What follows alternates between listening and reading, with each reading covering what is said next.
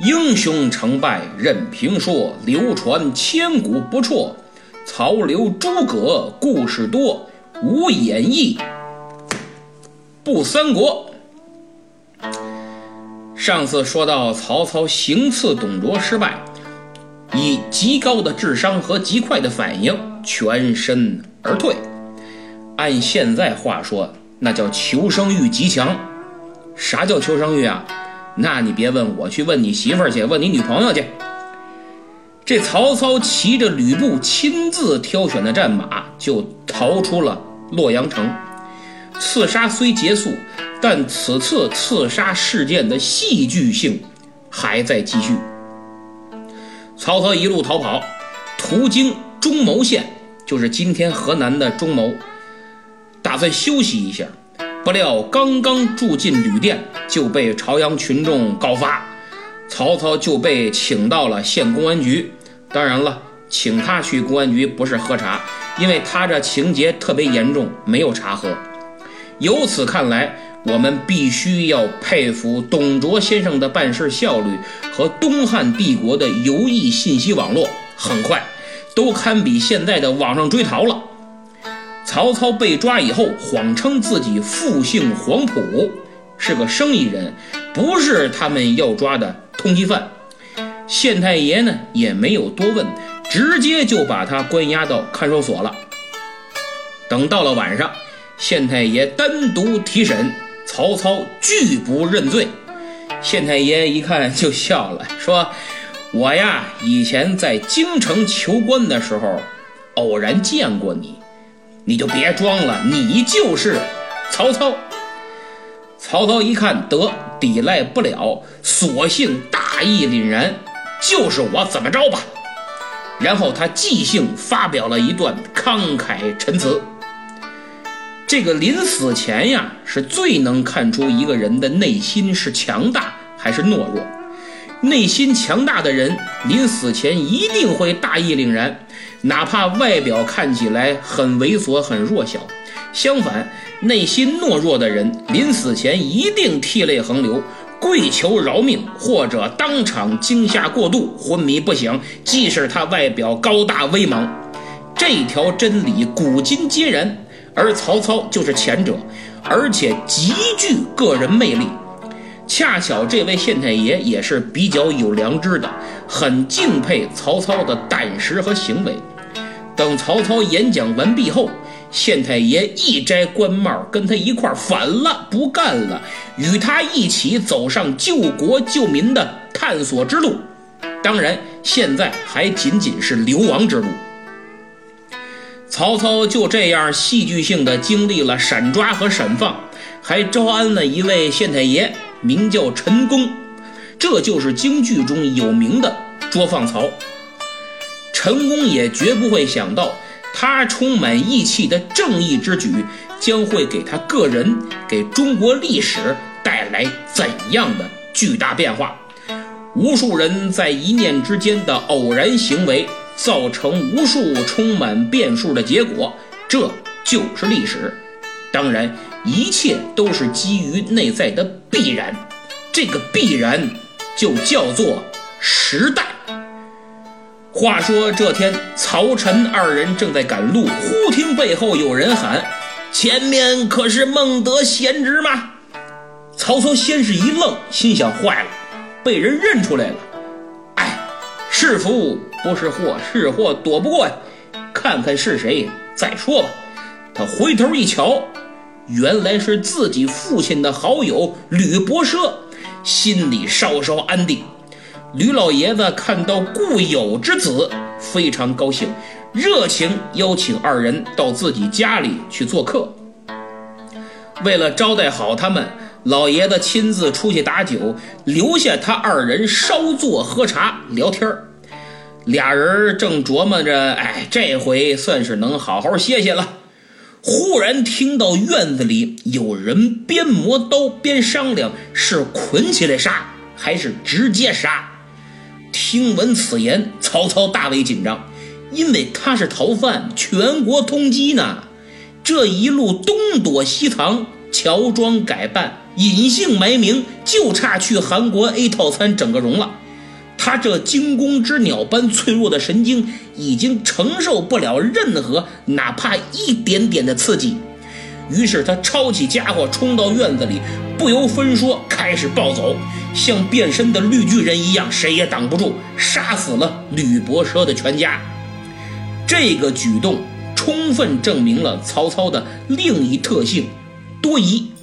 这也是曹操同志获得“奸雄”这个荣誉称号的必要条件，而多疑往往和奸诈并存，经常画等号。后人对曹操评论使用最广泛的词语就是多疑和奸诈，说好听点叫治世之能臣，乱世之奸雄。可是啊，我不敢苟同。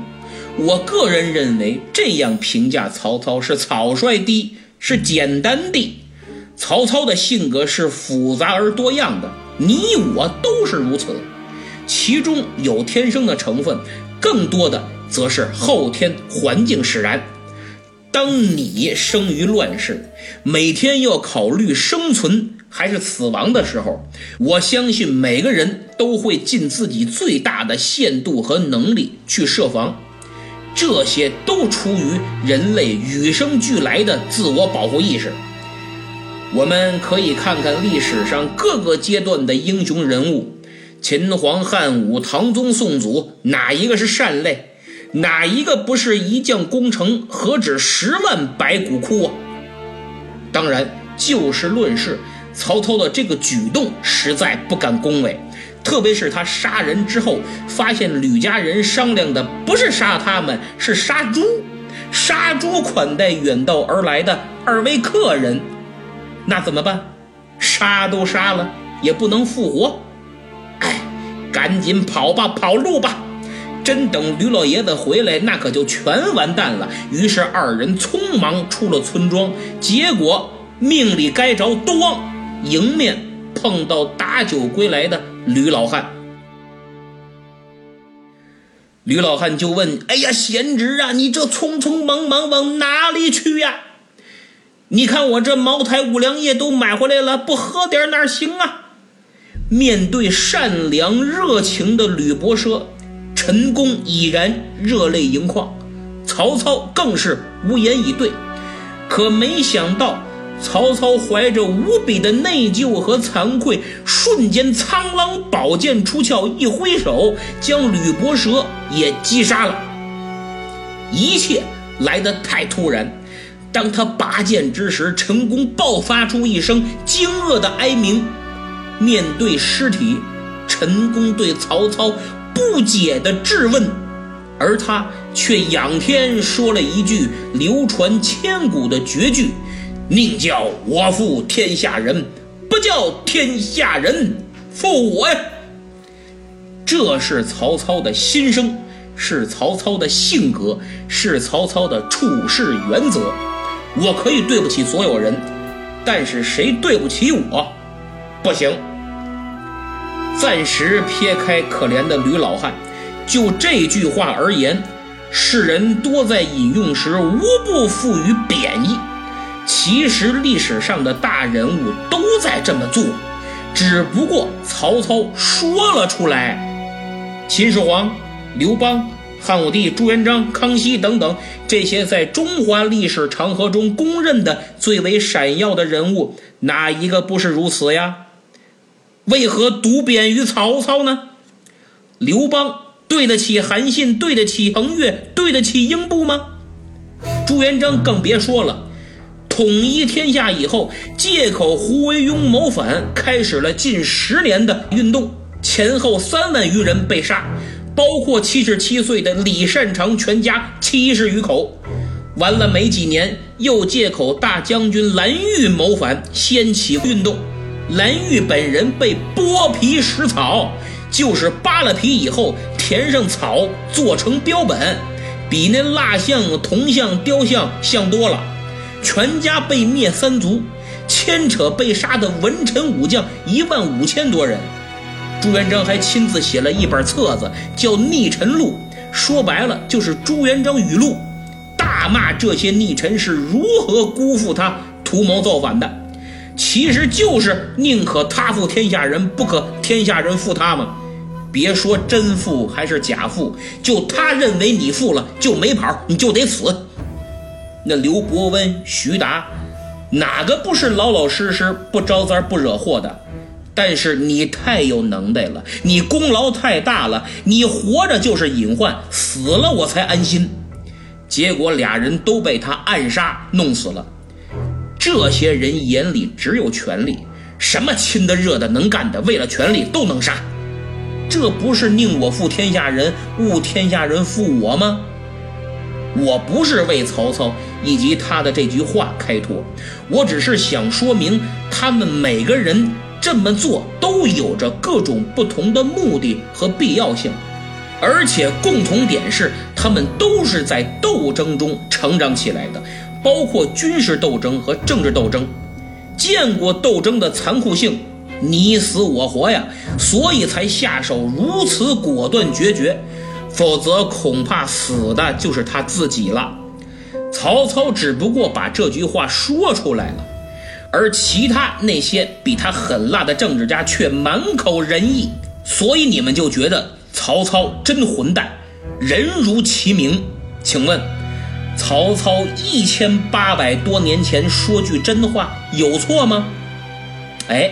这个问题至今仍然困扰着无数的政治家，因为他们的痛苦就在于永远要说谎话。纵观古今，敢说真话的政治家只有曹操。他当时说实话，以后他仍然说实话。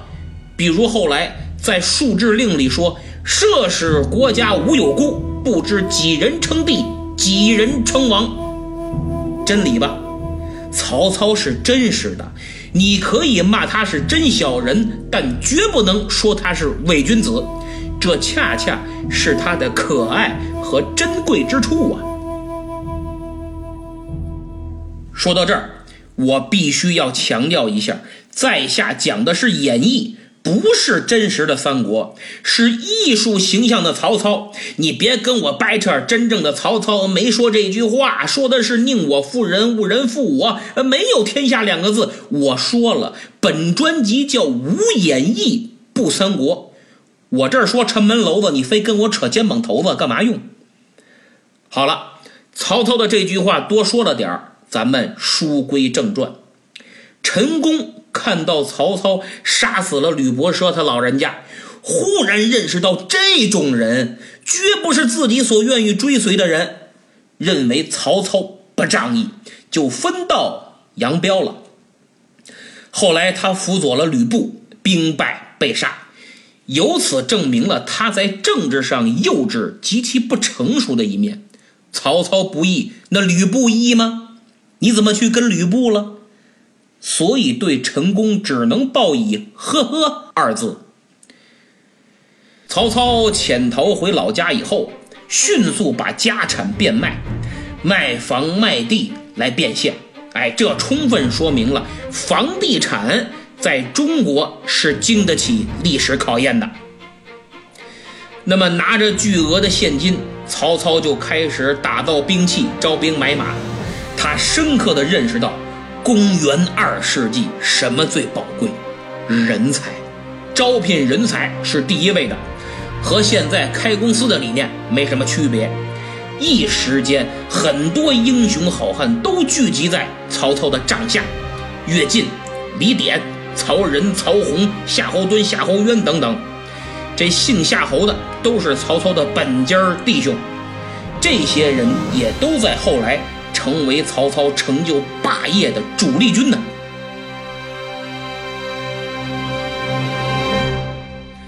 兵将虽然齐备了，但并不意味着曹操拥有向董卓叫板的资本。要知道，董老板代表的是当时合法的政府，曹操是反政府武装，与帝国的正规部队从数量和实力上，那是蚂蚁和大象的较量。所以要等待机会，联合一切可以联合的反政府力量，就是各地的诸侯，说白了就是军阀。曹操第一个邀请的就是当年的发小兼老同学、老同事袁绍。这有两个原因：一是袁绍势力很大，兵精粮足；二是袁绍十分痛恨董卓。为什么痛恨？以袁绍的为人和心胸，啊，以国家大义反董，只是旗帜和幌子，内心其实呢是有失落、有羡慕、有嫉妒，最终归于恨，而且是痛恨。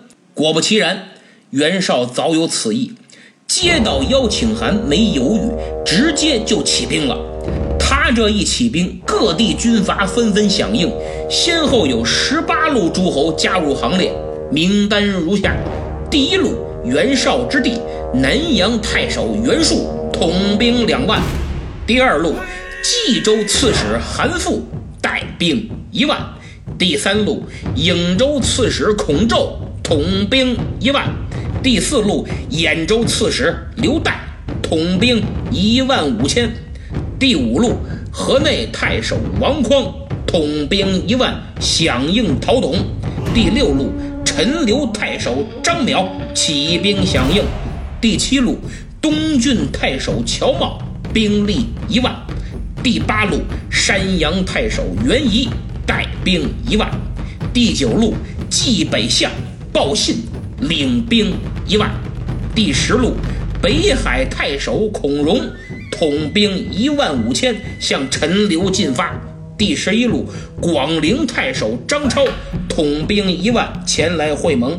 第十二路徐州刺史陶谦统兵一万前来会盟。第十三路西凉太守马腾领一万五千西凉兵前来助阵。第十四路北平太守公孙瓒统兵一万五千南下会盟。第十五路上党太守张扬统兵一万，第十六路长沙太守孙坚率兵一万五千。